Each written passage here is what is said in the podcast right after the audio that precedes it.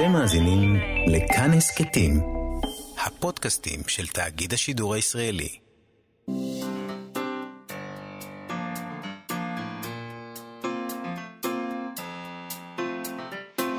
מה שכרוך עם יובל אביבי ומה יעשה לה.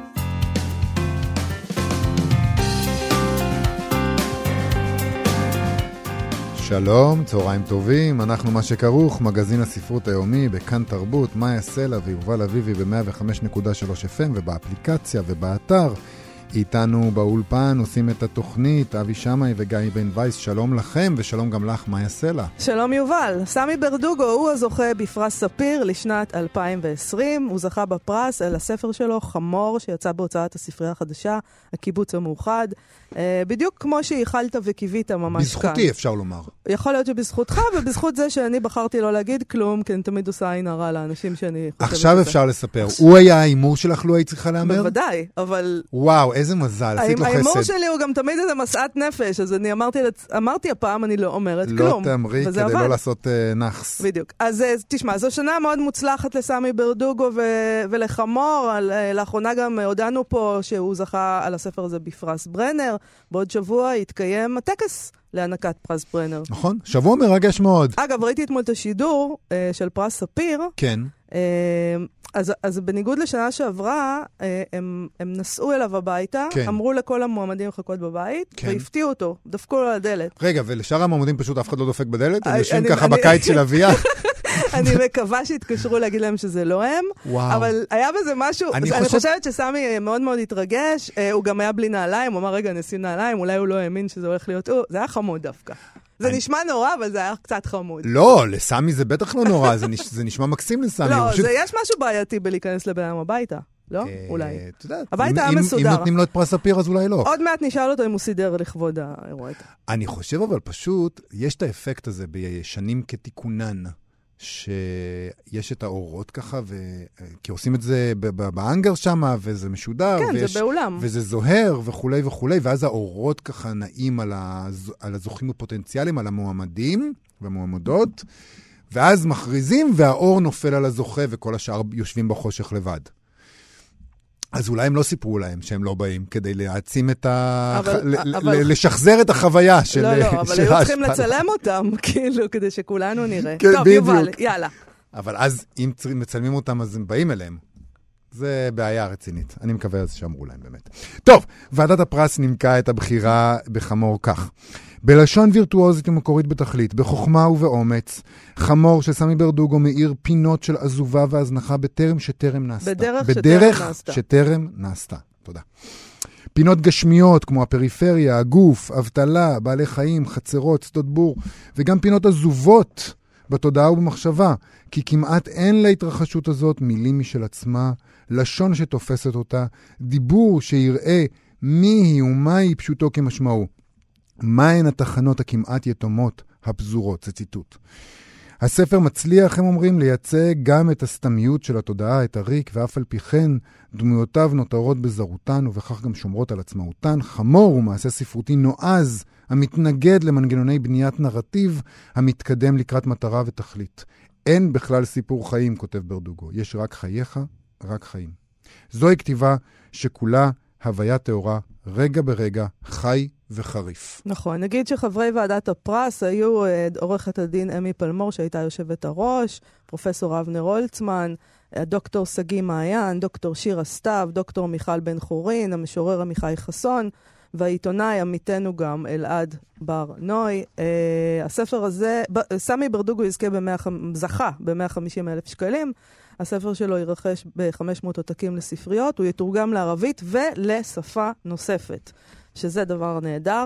שלום לסמי ברדוגו. שלום, שלום, שלום אה, מאיה, יקירתי, שלום יובל היקר. מזל טוב. מזל טוב, ברכות. אה, אנחנו מאוד מאוד שמחנו אה, על הזכייה הזאת. ובוא נגיד שכולם יודעים שהרבה פעמים אנחנו לא שמחים, ואנחנו לנו אנחנו חמוצים. ואנחנו חמוצים, והפעם אה, לא הזדמן, לא, לא, זה לא קרה. למה גזלת מאיתנו את האופציה להיות חמוצים? בחייך. כן, כן זה דווקא אתה, סמי, זה לא, כן, לא נראה לי. כן, תשמע, לא כולנו נסתכל על שנת 2020 אה, כעל שנת הקורונה. אה, אבל בשבילך זאת הייתה דווקא שנה די מוצלחת ודי מרגשת. אה, בוא נגיד שהתחלת עם פרס ברנר ואתה מסיים עם פרס ספיר. לא. לא רע בכלל. לא, לא, ממש לא. אני, אני באמת אה, כל כך מופתע ונרגש, ובאמת לא, לא, עדיין לא מעכל את הדברים. אה, שמחתי נורא עם פרס ברנר, אמרתי, יפה, אני מנוחם, אני מסופק, זה גם פרס שיקר לי בגלל ברנר וההיסטוריה של הפרס, והנה... כשהגיעה המועמדות אמרתי, וואו, מעניין, לא, לא תיארתי לעצמי, גם, אגב, מניסיון העבר, אמרתי, כן. אוקיי, מועמדות, מועמדות. אמ, ועד לרגע האחרון, לא, באמת לא חשבתי שאזכה. באמת אה, היה את הסצנה הזאת, כפי שזה נראה בטלוויזיה, שהפתיעו אה, אותך כן, בבית? כן, אה, כן, כן, כן. כלומר... אז לא, לא, לא חשבת שתזכה, כי אה, לא היית עם נעליים. לא, לא, לא רק שלא חשבתי שאזכה, הייתי כבר בטוח שלא זכיתי, כי באופן מסוים, אמרו לנו S, בין 12 ל-2 לזוכה, והיה כבר 2 ומשהו, ואני כבר אמרתי, אוקיי, זה לא, ו- ו- ואפילו, כן, יודעת, ראיתם, הייתי ממש מוזנח בטלוויזיה. אה, ולא, באמת, באמת, הייתי נטול אה, ציפיות, ואפילו כבר חשבתי שזה לא יקרה. ו... וזה, וזה קרה, ואני באמת, אה, באמת נרגש ו- ושמח. בעיקר, אגב, בגלל הספר, שחשבתי שהוא, מפ...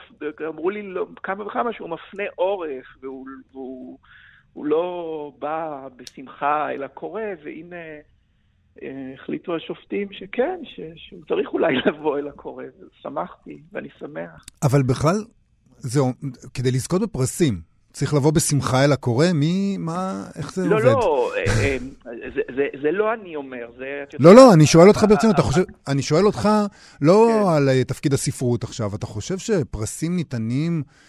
תלוי בשופטים אולי. בדרך כלל לספר, לספרים יותר משמחים ככה ונחמדים? לא, לא, לא. אגב, כשאני אומר שמח, בשמחה אל הקורא, אני לא מתכוון שהספר הוא שמח בהכרח, מהמם. או שיש בו שמחה ואושר, אלא האופן שבו הוא כתוב, התכנים, העלילה, הם, יש בהם איזושהי אולי נגישות אה, יותר, יותר קלה במובן הזה. תשמע, אליי לא, הוא בא ממש- בשמחה הספר הזה. לא, לא, אני, אני בהחלט חושב שפרסים לא ניתנים מטעמים כאלה או אחרים, וזה נורא, בעיקר, בעיקר חידתיים הפרסים, אני חושב. אני נכון. אומר את זה מניסיון העבר, הם לא חידתיים. ו- וגם עם ברנר זאת הייתה חידה, ובשבילי וגם בטח עם ספיר, אז... אז אז אני שמח, אז כן, הנה. תשמע, זה- אנחנו דיברנו על זה כאן אתמול בתוכנית. אה, השנה לא היה, על העניין הזה שהשנה לא היה באז מאוד גדול סביב כל העניין הזה של פרס ספיר, כמו שיש. כן. בדרך כלל, שמתעסקים ומהמרים וזה. יובל טען שאולי בגלל הקורונה, אני חשבתי שאולי בגלל השערוריות. אה, כן. אתה יודע, שכאילו, שמתקיימות כאילו בעולם הספרות, הן מתקיימות באמת. השאלה, אני לא יודעת מה הקשר שלהן לספרות, מאילנה ברנשטיין ועד עמוס עוז. ובעצם יוצא שאנחנו מתעסקים בדברים האלה במקום בספרות. נכון. אה, ולכן יש איזה דיסוננס, גם משהו מאוד מאוד מפתיע, בזה שסופר כל כך ספרותי, אפשר לומר, כמוך, בסוף גם זוכה בפרס. כי זה מנוגד לכל ה... זה כאילו מחייב אותנו הרוח- לדבר על ספרות, ואנחנו התרגלנו כבר לדבר על דברים אחרים. כן. אני, אני, אני, אני, כן, אני, אני מסכים איתך, אני מסכים איתך, מאיה, לגמרי, אני לא יודע, אני באמת לא עקבתי אחרי הבאז, ולא ידעתי אם יש באז או אין באז, אמ, אמ, ויכול להיות באמת שב... אה, שהיינו, אמ, כל אחד הוא, הוא פשוט כותב ספר, ושסביבו אין דברים חוץ ספרותיים שאפשר לדבר עליהם. ואני אני, אני לא, באמת לא במקום הזה. אגב, שאלו אותי קודם, אתה חושב שעכשיו יחפשו את חמור בכל מיני הקשרים, אה, בחמור, כל מיני הקשרים חוץ-ספרותיים שלא קשורים אל הטקסט? או, אז אמרתי, אני לא יודע, אבל לא, אמרתי, שיחפשו, אם ימצאו משהו, אני... אני, אני אעמוד מולו. תסגיר את עצמך. אה, למשטרה. לא, אבל אז מעניין אותי, אבל מה זה אומר על הספרות בעצם, על, מצב הספרות. העובדה שנגיד אנחנו, תוכנית ספרות, מתעסקים המון המון בכל מיני שערוריות. כן. במקום בספרות אולי. נכון, נכון. אין ספק שהזרקור פה אה, קצת אה, חורג, כן? אה, הווליומים שמקבלים העיסוקים החוץ-ספרותיים, הציבוריים, בדמויות או באנשים, לא בדמויות, באנשים עצמם ובהקשרים המשפחתיים. וה... זה, זה ווליום שהוא, הוא, הוא, הוא, אני לא יודע, אולי הספרות מאמצת את הלך הרוח הזמני שהוא... הוא, ב, הוא במהירות שלו ב, ובתפוצה המיידית שלו, בכל ערוצי התקשורת, בכל המדיה החברתית, וספרות כאילו מתנהגת באותו אופן של uh, הפצה והזמה ו, ודיבור על ו, ו, ו, וויכוחים ובעד ובנגד. בזמן שכמו שאתם אומרים, אולי בוא, עזבו אתכם, ש, שהם יעשו את זה, בואו נדבר על, על, על, על, על, על, ספר, על, על, על עלילה כן. ועל שפה, ומה העלילה והשפה אומרת עלינו. או, אני, אני, אני לא יודע. אולי גם, אבל אני אציע, נגיד, יכול להיות שהספרות, מצב הספרות כרגע לא כך טוב, לא רק, אוקיי, אנחנו כלי תקשורת, אבל גם מצד הסופרים המצב לא כל כך טוב, אולי. יכול להיות, נכון, אני, זאת נקודה שאפשר לחשוב עליה, כי הסופרים עצמם, באמת, נכון, אנחנו קבוצה שאפשר לקרוא לנו נאבקת או שורדת, בשוק הספרים המאוד קשה, ובמכירה של הספרים, ובכלל, במקומה של הספרות. אתם, אתם כמוני, אתם יודעים איפה נמצאת הספרות במרחב הציבורי הכולל שלנו. בתחתית של התחתית. בתחתית של התחתית. נכון. ממש בלמטה של למטה. אבל, לא אבל העניין הזה הוא מתעתע, העניין הזה הוא באמת מתעתע, כי מצד אחד באמת הספרות, ואולי גם אומנות בכלל, ותרבות, אה, נדחקות מטה-מטה, אבל מצד שני עדיין מתקיים איזה משהו כזה שהוא חשוב, והוא חשוב אולי לנו רק, אבל הוא, אבל הוא, אבל הוא חשוב באמת. ו, ואתה נכנס פה... השאלה אם משהו חשוב כשזה לא חשוב לכל האנשים, אז מה חשוב בו בעצם? אם, אם עץ חשוב נופל ביער ואיש לא נמצא שם, כן. הוא עדיין חשוב. עבור החברה לא, שאנחנו רוצה... חיים בה, אולי זה לא חשוב. אבל, לא. אבל זה חשוב... אה, אולי זה מנותק באמת מהחברה, אולי, אה, אולי זה משהו שמתרחש ב... אז אה, סמי, זה יכול להיות מנותק מהחברה? חשוב במנותק מהחברה? אני לא, אני לא יודע, אבל הנה תראו אותנו, אנחנו עכשיו משוחחים, אה, ו, ו, ואנחנו אנשי ספרות, שהספרות חשובה להם ומעניינת אותם, ורוצים שהספרות תהיה משפיעה וחזקה ומרכזית. אנחנו, אנחנו בדיוק, אנחנו מדברים אה, על הדברים האלה גם עכשיו. הנה, אנחנו, לא, אנחנו לא מדברים על, על נגיד, על, על הספר עצמו ועל הרומן, נכון, ועל מה שקורה בו. נכון. אבל דיברנו עליו כבר שלוש פעמים, כן, צריך להגיד. לא, לא- דיברנו עליו מלא. אני לא, אני לא ביקורתי, אני לא אומר את זה מתוך ביקורת חלילה. לא, אבל זה נכון. אנחנו. מדברים על הספרות במקום על... אנחנו מדברים על על הספרות. הטקסט. אבל אני כן חושב ש... אה, הסופרים שאולי משתפים פעולה בדיון הזה, הם, הם, הם, הם עושים את זה מתוך איזשהו צמאון. מתוך איזשהו צמאון ומתוך אולי, מתוך איזושהי מחשבה, רגע, שמים לב אלינו, מתייחסים אלינו, רואים אותנו, לא בדיון הספרותי, טקסטואלי, אומנותי, גם, לא משנה, העיקר שמדברים עלינו, כן. ומקשקשים עלינו, ו- אז, אז, אז זה נעשה אולי מתוך איזשהו באמת צמאון, ומתוך מקום מאוד מאוד... אה, לא נוח שהם נמצאים בו, שהנה פתאום יש איזושהי התעוררות ושהיא שמה אותם במרכז בהיבטים חוץ-ספרותיים, אז הם משתפים פעולה, וזה לא באשמתם של, של, של, של הסופרים והסופרות. זה גם לא באשמת, כן, באשמתם, אני, אני, אני לא יודע, אולי גם מבקרי או כתבי התרבות והספרות. אז זו, זו, זו בעיה, אני, אני מודה שזה בעיה. יש אני... משהו אבל בך, בהתנהלות שלך, כמו גם אצל הגיבורים שלך, כן. שהם אולי איזה היטל שלך, שהוא כן. מאוד מאוד יוצא מתוך הדבר הזה. מאוד מנער, מנער חוצנו מכל כן. ההתעסקויות האלה. יש בהם משהו קמאי כמעט בגיבורים שלך. אבל הם... אני חייב, אני חייב להמשיך. מצד שני, הם יוצאים כדי להיכנס, הגיבורים. גם, גם בחמור, יוצאים מה, מהכלל כדי לחפש את הדרך חזרה. לא, מאיה? כן. אני לא רואה אותם ככה. אה, אבל סמי כתב את זה, לא אני. אני לא יודע אם לי יש את התשובה המדויקת או הנכונה. אני חושב שמצד אחד, מאיה, מה שאת אומרת הוא נכון. אני, אני לא יודע אם אני מתנער, אני, אני נורא מפחד מ... אני לא יודע אם אני מפחד. זה, זה לא באמת מעסיק אותי, העניינים האלה, ש... ה... איך לקרוא להם, לא יודע אפילו איך לכנות אותם. אני... אני רוצה לשבת ולהמשיך לכתוב, וחשוב לי לכתוב. הכתיבה היא חשובה לי, אבל, אבל גם, אני גם חשובה לי שהכתיבה תגיע ותיגע, ותהיה כן חלק מהציבור. שהיא תגיד משהו לציבור אה, באופנים כאלה ואחרים. אז יש, כאן, יש בי כנראה איזה מצב כזה של דיאלקטי, שהוא, או דואלי, הייתי אומר, של, של שנים או חודשים, נאמר, של, של התבצרות ו, ו, ומין, אה, להיות מין גולם כזה בחדרי, אבל לפרקים גם רצון לצאת ולגעת אה, ב... ב באנשים, במקום, אה, כן, ממש לגעת בהם. תשמע, בשבוע הבא יתקיים הטקס של פרס ברנר. כן. מטעם אגודת הסופרים, ובעבר זכו בפרס הזה, זו רשימה חלקית, עמוס עוז, דן, דן צלקה, א' ב' יהושע, עמליה כהנא כרמון, יורם קניוק, סמי מיכאל, חיים באר, דוד גרוסמן, אלה אנשים שנגעו אה, גם בציבוריות באמצעות הספרים שלהם, וגם באמצעים אחרים. זאת אומרת, הם לקחו איזה תפקיד על עצמם. אתה חש את עצמך עכשיו פתאום שנכנסת לשושלת הזאת? האם יש תפקיד למי שנכנס לשושלת הזאת?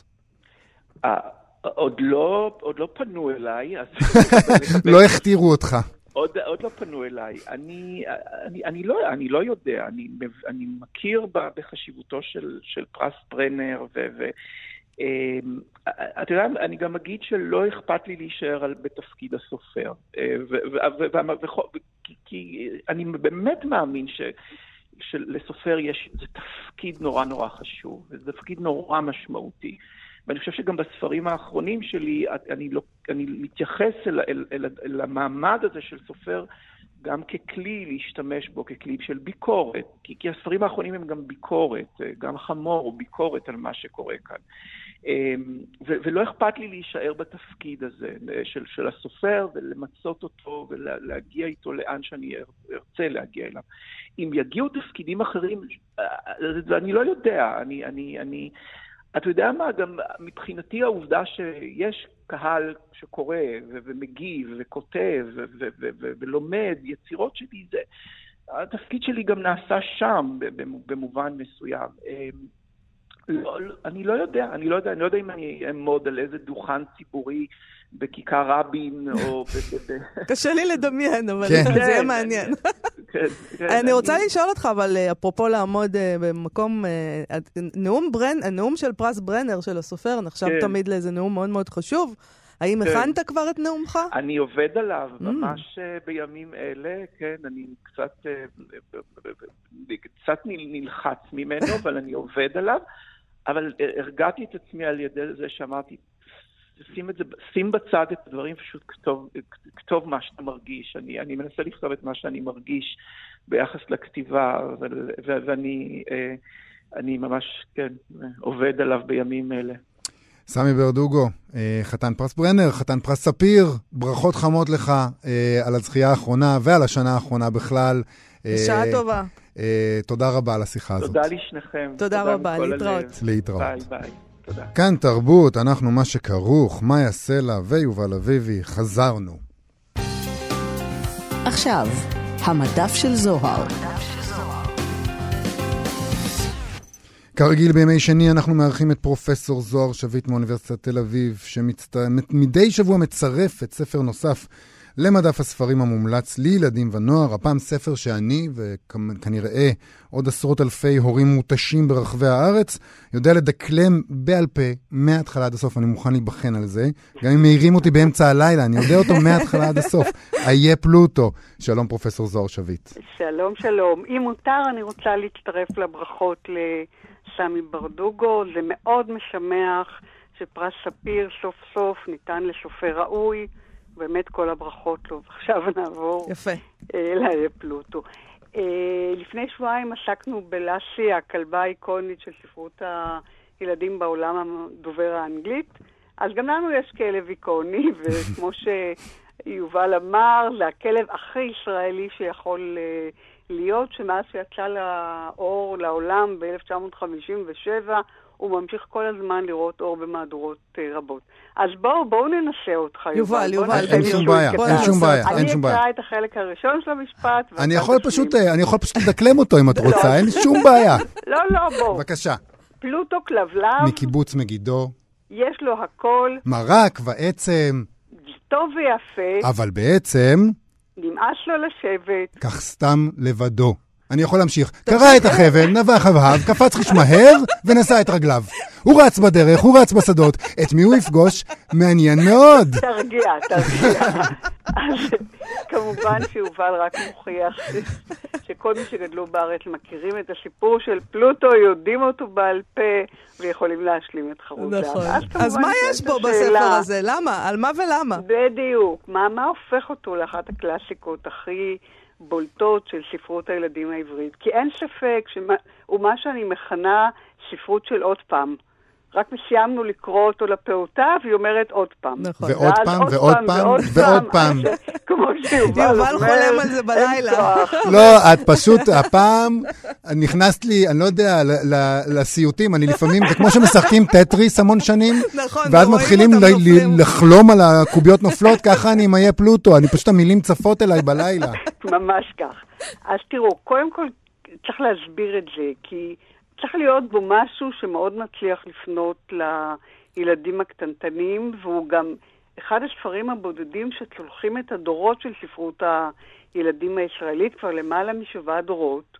פלוטו איתנו, ועדיין כוחו במותיו. נכון, זה די מדהים. זה די מדהים. הספר שינה אגב פורמטים. אני מחזיקה ביד את המהדורה הקטנה יותר, שהודפסה על גבי קרטון קשיח, כי הוא, שהוא אמור להבטיח את עמידותו בפני גדולי המזיקים הקטנים. אבל אני ראיתי שגם יש מהדורה לאמבטיה, וקוביות משחק, וספר אינטראקטיבי, ואפילו מגבת ושמחה. אז uh, ב-1970, אחרי שניגשו להדפיס אותו בפעם המי יודע כמה לא נמצאה הגלופה המקורית, ואז ארי רון צייר מחדש את הכלב, והפעם הוא יותר שמנמן מהכלב במקור. אה, בשאר האיורים לא נגעו. עכשיו, ההסברים להצלחת כן, הספר. למה אז הוא כל כך מצליח? פרופסור אריאל הירשפלד טען שיש לנו כאן סיפור האודיסאה בזעיר אנפין, וראה בו, ואני מצטטת, סיפור של היבריס, סיפור של חריגה מגבולות הקיום הצפויים ומן הזהות המוכרת. אולי. בספר הספרון התלו, הצנוע הזה והצנום תלו בכלל תילי תילים של פרשנויות, ויש אפילו מי שסבר שהוא מנבא לא פחות ולא יותר מאשר את נפילת התנועה הקיבוצית. אבל צריך לומר שגם אם לא נרחיק לכת, אני חושבת שכשמו של הספר טמון במינימליזם שלו, ובכך שהוא מספר את אחד מסיפורי היסוד של האדם. סיפור היציאה מהבית, במקרה הזה גם החזרה אליו. ובנוסף, יש בו הרבה קריצות לסיפורי המיתולוגיה, אה, אנחנו תכף נראה קריצה אחת כזאת. עכשיו, יש בו איזו הרמוניה, כי העלילה מתרחשת על פני יום שלם, והיא מציגה דמויות שונות והיא מבקרת בסביבות שונות. ובנוסף, הספר מתאר באופן מאוד חסכני כמה מן המתחים הכי בסיסיים בחיי אדם. כמו לדוגמה המתח בין הרצון לפרוט החוצה לבין הרצון להישאר בבית, המתח בין חוסר שביעות רצון מהקיים, גם אם במקרה מדובר בשפע, על לרשותו של פלוטו יש הכל, יש לו הכל, מרק ועצם, לבין הרצון לוותר, לוותר על השפע הזה כדי לגלות את העולם אה, שבחוץ. במסע שלו פלוטו צובר ניסיון חיים וקורה לו משהו טוב בנקודת ההתחלה שבה הוא קורע את החבל ויוצא לחופש לגלות את העולם כי נמאס לו לשבת כך לבדו, לבין השיבה הביתה אחרי שהוא למד כמה לקוחים חשובים. והשיבה הביתה בעיניי עניין מאוד חשוב כי הוא מנחה בסופו של דבר את המסע כמו שראינו גם בספרים שעסקנו בהם בשבועיים האחרונים. והמסע הזה כולל קריצות לסיפורי יסוד, ובראש ובראשונה קפיצתו של נרקיס של המים. וזאת נרמזת כשפלוטו רואה את הפנים שלו שמתגלים מתוך הבריכה. מתוך הבריכה מביטות בו עיניים של כלב, מה יש שם מתחת למים. נכון. זוכר את זה, יובל? בוודאי. טוב. אה, בשתי האפיזודות שמתוארות. בספר, המפגש עם השתקפותו, השתקפות דמותו במים למטה והמפגש עם הפרפר האף למעלה, פלוטו מגלה את מגבלות שלו ואת הסכנות הטמונות בעולם. הדג אומר לו את זה בצורה מאוד עדינה. כלבים במים, לא, זה לא טוב, צא ידידי היקר לחוף. וכדי שלא נחמיץ חס וחלילה את הקריצה לסיפור לנרקיס, אז פלוטו פוגש בפרפר, ועל איזה פרח הוא כמובן יושב? הנרקיס, כן. על הנרקיס, בטח. למרות שזה לא כל כך מתאים מבחינת ה... שעובדים, הנרקיס הוא כלפי מעלה והפרפר יש לו כנפיים רחבות. אבל מה שחשוב, שוב, במפגש עם הפרפר, פלוטו מגלה את המגבלות שלו, אבל הפעם הזאת, לאחר שהוא למד את הלקח והוא הכיר במגבלות. לא רק במגבלות, אלא גם באמת באיזה, הרי מחבר. אותנו, מחבר אותנו גם לעובדה שאתה צריך להכיר את עצמך. אתה מביט נכון במים, מאוד. אתה רואה את עצמך, אתה, הרי סיפור של נרקיס זה להיזהר מלהתאהב בעצמך, אז הוא מסתכל במים ורואה בעצמו, אולי הוא מרוצה מדי, ואז הוא נכנס פנימה, ושם הוא מגלה את המגבלות שלו. זה בעצם בדיוק. סיפור חניכה והתבגרות. וגם משלים עם המגבלות וגם עם היכולות שלו, והרצון לנצל אותם, כי הלוא פלוטו אומר, טוב, טוב, אם לא עפתי, אקפוץ וארוץ. אז בטקסט הזה, באמצעים פשוטים ובדרך של מועט המכיל את, ה, את המרובה, יש קריצות לסיפורי יסוד, שבהן פלוטו מגלה באמצעותם את העולם שסביבו ואת הסכנות שבו, וזאת כדי שהוא יוכל לחזור לנקודת המוצא בוגר יותר, מכיל יותר, וימצא מחדש את עולמו ההרמוני. וכשקראתי את זה חשבתי לעצמי על חוקר, אחד מגדולי חוקרי התרבות, יורי לוטמן, שמדבר על א' ב' קטן וא' ב' גדול, והוא מתאר כיצד ילדים מתרגמים במרכאות את עולם המבוגרים לעולם המוקטן שלהם, שהרפרטואר שלו קטן בהרבה מזה של עולם המבוגרים. ואני חושבת שבאמת איה פלוטו מצליח לתאר במינימליזם את חוויות היסוד של הילדות, תוך אימוץ האלף-בית הקטן של הילדות. ואולי בכך טמון סוד ההסבר, או ההסבר להצלחתו רבת השנים ורבת הדורות. ואולי לא, לעולם לא נדעו. יש לו לספר הזה, לפי מה שאנחנו מבינים ממך, היסטוריה ששווה להתעכב עליה. כן, היסטוריה מאוד תמוהה. תראו, את לאה גולדברג לא צריך להציג, ואת תהילתה שרנו כשדיברנו על הספר הנהדר ניסים ונפלאות.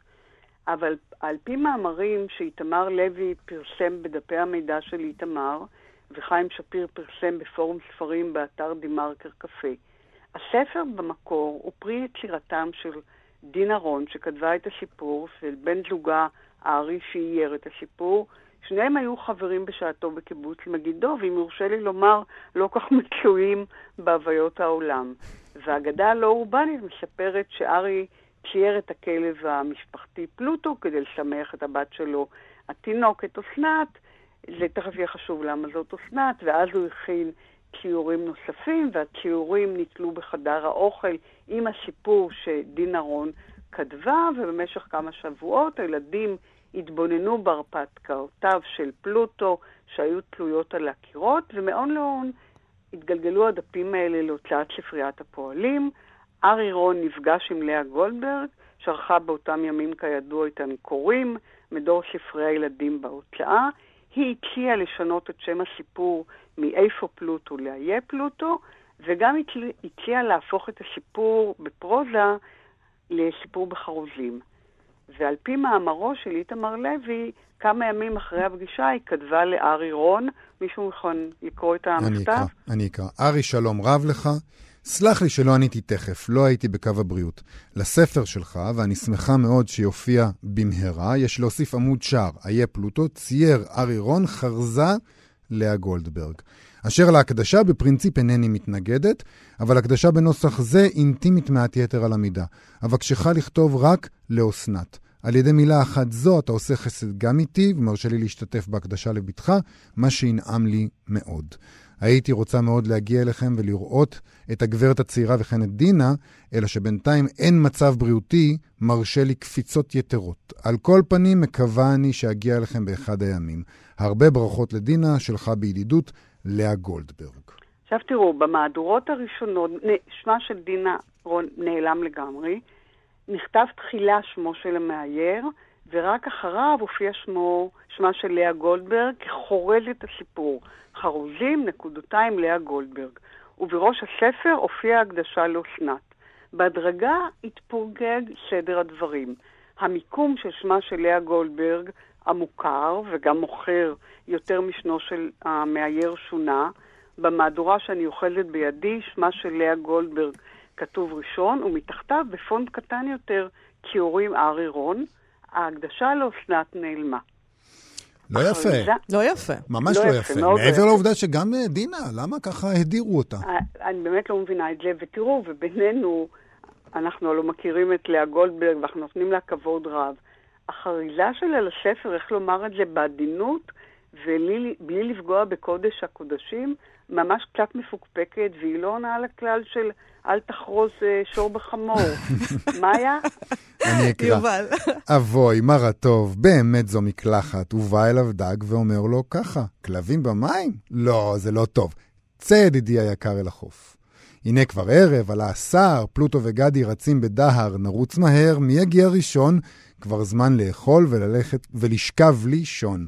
אתם מבינים, אז החריזה של סער ודער, לא זה לא טוב, צא ידידי היקר לחוף, זה... חוף לא- אה, לא- טוב, לא מקלחת חריזה. וככה, זה באמת. לא, לא חריזה במיטבה. ובכלל היה ראוי שייכתב על גבי הספר, סיפרה דינה רון, חרזה לאה גולדברג, אייר ארי רון, אבל מה שיש בידינו הוא סיפור ממש מוזר של כבשת, כבשת הרש. כן. ואולי הגיע הזמן לעשות צדק היסטורי, להוצאה פתרונים, אבל כמובן, בלי שום קשר לכך, אנחנו נניח ובכבוד רב את איי פלוטו על מדף הספרים, שאם לא כן, מי יוכל לקרוא עוד פעם, עוד פעם. אני נורא אוהב את הניתוח, אני נורא אוהב שעושים לספר שנראה נורא נורא קטן ומינורי בעצם את הניתוחים האלה של אה, פתאום מחברים את זה למיתולוגיה ולסיפורי חניכה, אני, אני ממש אוהב את הפרשנות הזאת. תודה תודה. רבה לך, פרופסור זוהר שביט, על הפינה הזאת. אנחנו ניפגש שוב בשבוע הבא. להתראות. תודה רבה. להתראות.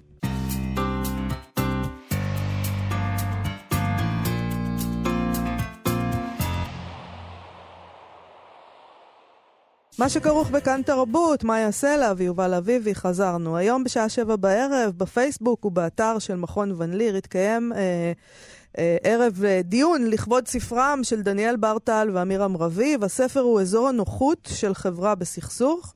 הערב הזה יעסוק בסמכותנות בישראל, סיבות ותוצאות.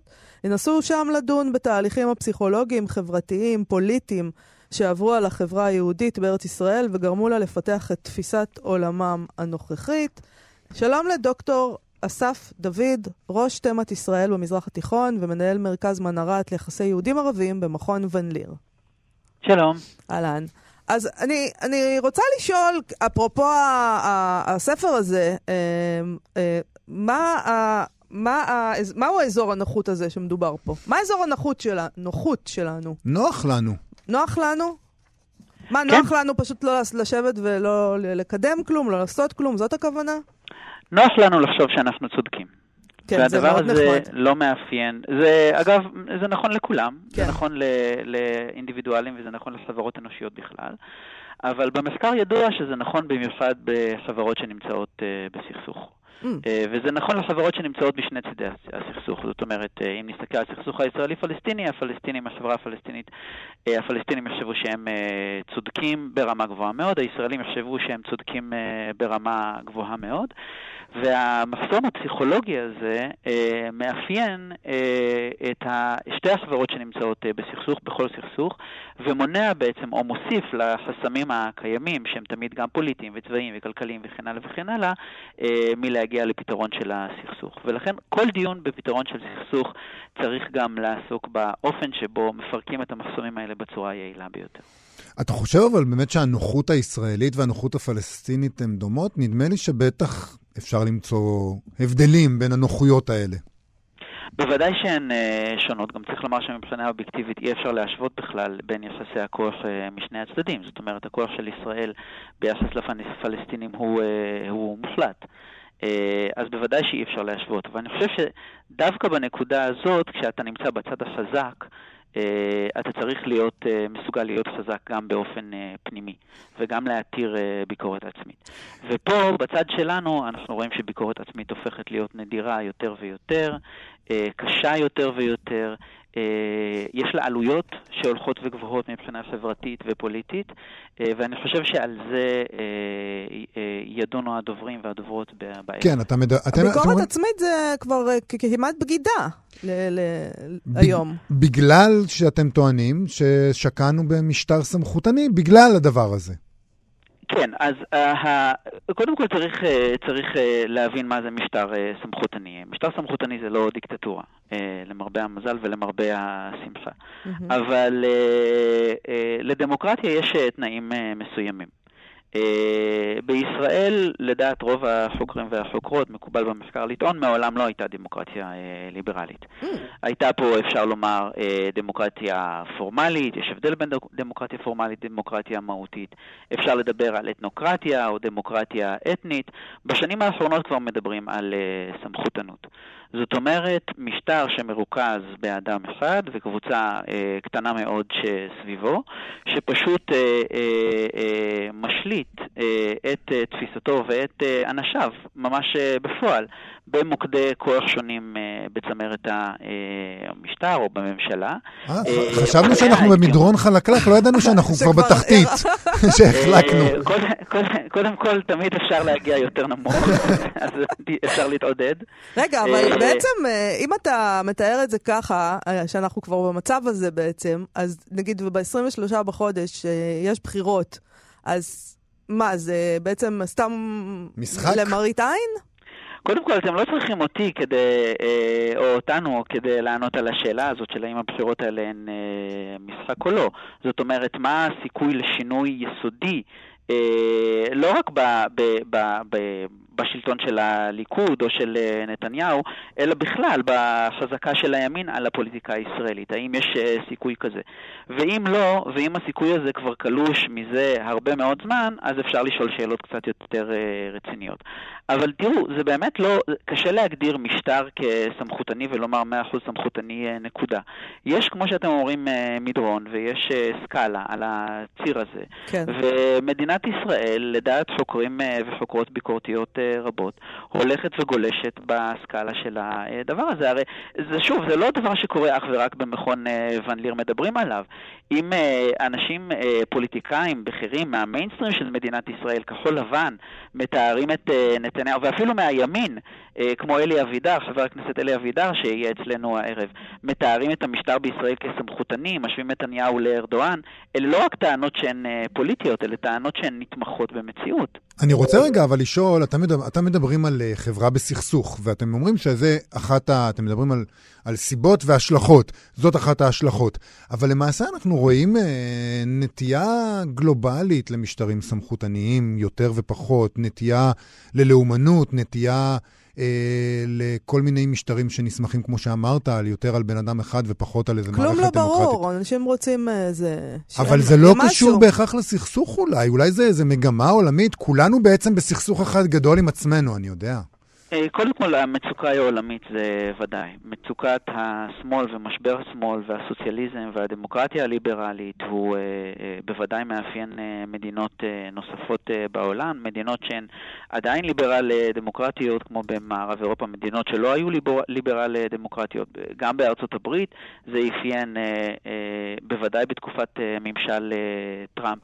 אז זאת לא בעיה שהיא רק בעיה של מדינת ישראל. מדינת ישראל, מכיוון שהיא שרויה במצב מתמשך של אה, כיבוש, לפחות אה, מ-1967, והכיבוש הזה כבר לא נראה שהוא, אה, שהוא זמני. זה נראה כאילו נצחי, הרי אם מוסד שהוא כל כך ממלכתי, כמו קק"ל למשל, מקבל עכשיו החלטה, אמנם עוברת בחודו של קול, אבל מקבלת החלטה להתחיל לרכוש קרקעות גם בגדה המערבית, ואם הנישול והעוול והגזל בגדה נמשכים כל הזמן, ואם המדינה לא מסוגלת להתמודד לא מעבר לגבולותיה ולא בתוך uh, עם uh, פריעת חוק מכל מיני מגזרים, אז uh, המצוקה הזאת בוודאי שהיא, uh, בוודאי שהיא קיימת אצלנו ביתר שאת. היא קיימת אצלנו גם בהקשר של הכיבוש, אבל גם לא בהקשר של הכיבוש.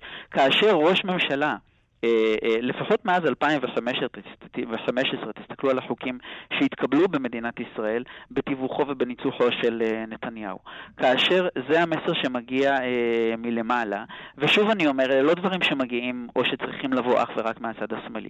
טוב מאוד שהביקורת על, על הסיפור הזה מגיעה גם מהצד הימני. כן. אתם זוכרים מישהו בשם סילבן שלום, נכון? כן. לפני יותר מעשור אמר שמפלגת הליכוד מזכירה לו את מפלגת הבאס, היום זה לדעתי עוד יותר גרוע. זאת אומרת, אפילו, אפילו למפלגת הבאס הלוואי שהיינו דומים פה. אז... אה, אתה יודע, אם... אתה מדבר פה דברים מאוד מאוד קשים, ואני כל הזמן חושבת לעצמי, אה, על איך התקשורת מתנהלת, כי אנחנו גם, אה, זאת אומרת, אנחנו תוכנית ספרות, אז לא קשור, אבל, אה, אבל אנחנו חלק מהתקשורת, והתקשורת לא מדברת על זה ככה בכלל. כל הדברים שאתה אומר הם מאוד מאוד חמורים, ואם אתה רואה חדשות, אז אתה חושב שאתה מתנהל בתוך דמוקרטיה, ושיש בחירות, ויש את שני הצדדים, ויש איזון, מביאים ימין, ומביאים שמאל. אני מסכים, אני מסכים איתך לגמרי. אני, אני, שוב אני אומר, אני, נוח לי בעניין הזה להתעלות, אה, כי ביקורת משמאל היא בוודאי קיימת, ו, ותמיד הייתה קיימת, אבל נוח לי להתעלות בדברים האלה בביקורת שמגיעה מתוך מעוזי הימין, על הגלישה של ישראל במדרון האוטוקרטי. זה מה שהופך את הביקורת הזאת, היא הרבה יותר חזקה, אפילו לשיטתכם, זאת אומרת, לשיטת ימנים, אנחנו כבר נמצאים במצב שהוא באופן מהותי שונה מזה שהיינו בו. למה התקשורת לא משקפת את זה? זה משקפת את הסיפור הזה, זה בדיוק בגלל שאנחנו נמצאים בתוך, uh, בתוך אזור uh, נוחות. אתם בתקשורת, אתם יכולים לספר לי או לנו כמה זה, אה, אה, כמה עלות גבוהה עכשיו של להשמיע ביקורת, לדבר על מה שקורה בגדה המערבית, לדבר כן. על מה קורה. אה, אתם יכולים לספר לנו יותר על איך זה היום, איך זה היה לפני עשר שנים ואיך זה היה לפני עשרים שנה. וכל מי שעוקב אחרי התקשורת יודע באמת שלהציג את הנרטיב הנגדי מבלי להתנצל ולומר, תראו, יש פה אה, אה, אה, בעיות קשות מאוד, ש, שהן בעיות גם של שלילת חירות של אנשים אחרים ואיזשהו דמיון שלנו שפתרון שתי המדינות עדיין אה, מתקיים ועדיין ריאלי, אה, זה סיפור שאנחנו מספרים לעצמנו. וצריך לשאול למה אנחנו לא מסוגלים לספר את הסיפור האמיתי באמת. אני רוצה לשאול רגע, האם בספר או האם היום בערב מוצע איזשהו פתרון. כן, לא, בספר לא נלך, יש. לא נלך, כן. בוא, יש ב, הצעות. ודאי שיש הצעות. אני, אני, אני, אני שואל את עצמי... מה ההצעה שלך, כן, דוקטור אסף דוד? איך, מה, מה, מה, כי זה די עושים? מדכא, די מדכא מה שאתה מתאר, אז אולי תיתן משהו. יובל לא עומד בזה. אני לא עומד בזה, אני אוהב להיות אופטימי. תראו, אל תתבאסו. אבל לא, ברצינות, אה, אה, קודם כל אנשי האקדמיה, לטוב ולרע, בדרך כלל אה, עוסקים בניתוח ובתיאור של מצב ופחות בהצעת חלופות. אה, במצב אה, נורמלי, מתוקן, היית מצפה שפוליטיקאים, בוודאי פוליטיקאים אה, משמאל, ייקחו את הניתוח ואת בסיס הידע שנבנה באקדמיה וישתמשו בו כדי לייצר תוכניות וכן הלאה וכן הלאה. אבל אם אתם שואלים למה, מה בכל זאת אפשר לעשות ולמה בכל זאת אני, שאלתם אותי באופן אישי, אז למה אני לא פסימי, אני, אני תמיד נותר אופטימי, זה שאפשר לעשות עבודה מלמטה. יותר נכון, בעיניי קודם כל חשוב לעשות את העבודה מלמטה. להכניס לתקשורת יותר ויותר ביקורת, שכל אחד ואחת מכם יהיו קצת יותר אמיצים בהשמעת ביקורת, שוב, לא בהמצאה של עובדות אלטרנטיביות, כמו שאומרים. יש לצערנו מספיק עובדות אמיתיות שקיימות בשטח שאפשר uh, לדבר עליהן. ולעשות עבודה מלמטה בחינוך. זאת אומרת, בבתי הספר, אה, במכינות קדם צבאיות, באוניברסיטה עצמה, לפתוח את הראש של הסטודנטים והסטודנטיות והתלמידים והתלמידות מגיל אפס ועד אה, בכלל, אה, לביקורת עצמית ולהטלת ספק. ולא להיות במקום, כמו שבזמנו אמר, לדעתי זה היה מישהו מעיריית חיפה, כשדיבר על אם כן או לא ייכנסו שוברים שתיקה לבית ספר, אז אמר, לא נכניס אותם כי הם פוגעים בצדקת דרכנו. זאת אומרת, כבר אין פה דיון על עובדות, על מה שקורה באמת בשטח. ברגע שזה פוגע בצדקת דרכנו, אנחנו לא מוכנים לשמוע אותם, זה הכל, זה לא מאוד. זה מאוד מעניין בעיניי, אה, דוקטור דוד, כי היה לפני 15-20 שנה כבר אולי, אה, את אורי אורבך שקם ואמר לחבר'ה הדתיים הלאומיים, לכו לתקשורת. אה, ואז הייתה תנועה כזאת של אנשים דתיים לאומיים, כיפות סרוגות, שהלכו לתקשורת. ואתה בעצם עושה, אומר את זה עכשיו עוד פעם, רק uh, לצד השני. כלומר, כן. לכו לתקשורת בעצם. ללא ספק, כי בעבר הציונות הדתית הייתה במיעוט, והיא הרגישה שהיא צריכה לחזק את המאחזים שלה בכל מקום אפשרי, בפוליטיקה, ובמשטרה, ובתקשורת, והם בהחלט, אה, ההשפעה שלהם היא עצומה, כל מי שיחש את זה הוא כנראה לא חי פה. ההשפעה שלהם בכל מקום היא, היא עצומה. הגיע הזמן שגם השמאל או המיינסטרים או המרכז-שמאל, איך שלא תרצו לקרוא לזה, יבין שהוא נמצא במקום שבו הייתה בעבר הציונות הדתית במצב של מיעוט, וצריך להתחיל to fight back. אוקיי, זה דבר מאוד מעניין שקרה אני לא פה. יודע, אני לא יודע אם אני יוצא אופטימי, למרות הדברים המנחמים בוא האחרונים. אני אגיד לך, בוא, נ- בוא קודם כל אה, נקשיב היום אה, לשיחה שתתקיים בערב בפייסבוק ובאתר של מכון ון ליר. בוא נגיד שאתה תשתתף שם, דוקטור אסף דוד, אה, פרופסור דניאל ברטל מאוניברסיטת תל אביב, חברת הכנסת עאידה תומא סלימאן מחד"ש, הרשימה המשותפת, פרופסור מרדכי קרמניצר מהמכון הישראלי לדמוקרטיה, פרופסור יולי תמיר, נשיאת המכללה האקדמית, בית ברל, וחבר הכנסת אלי אבידר מישראל ביתנו, שזה לא, זה, הזכרת אותו, לא, זה כאילו אנשים מכל מיני קצוות השתתפו שם, אה, אז זה אנחנו... הרכב מגוון מאוד ומכובד מאוד, ואנחנו מצפים לדיון אה, מרתק. גם אנחנו. דוקטור אסף דוד אה, ממכון ון ליר, תודה רבה לך על השיחה הזאת. תודה רבה לכם. יום טוב. להתראות, יום טוב. אנחנו צריכים לסיים, אה, מאיה. אנחנו בהחלט צריכים לסיים. אה, בוא נודה לאבי שמאי וגיא בן וייס, שעשו איתנו את התוכנית היום. אה, אתם מוזמנים ומוזמנות לעמוד הפייסבוק שלנו ולעמוד הפייסבוק של כאן תרבות, ואנחנו נהיה פה שוב מחר. להתראות. להתראות. אתם מאזינים לכאן הסכתים, הפודקאסטים של תאגיד השידור הישראלי.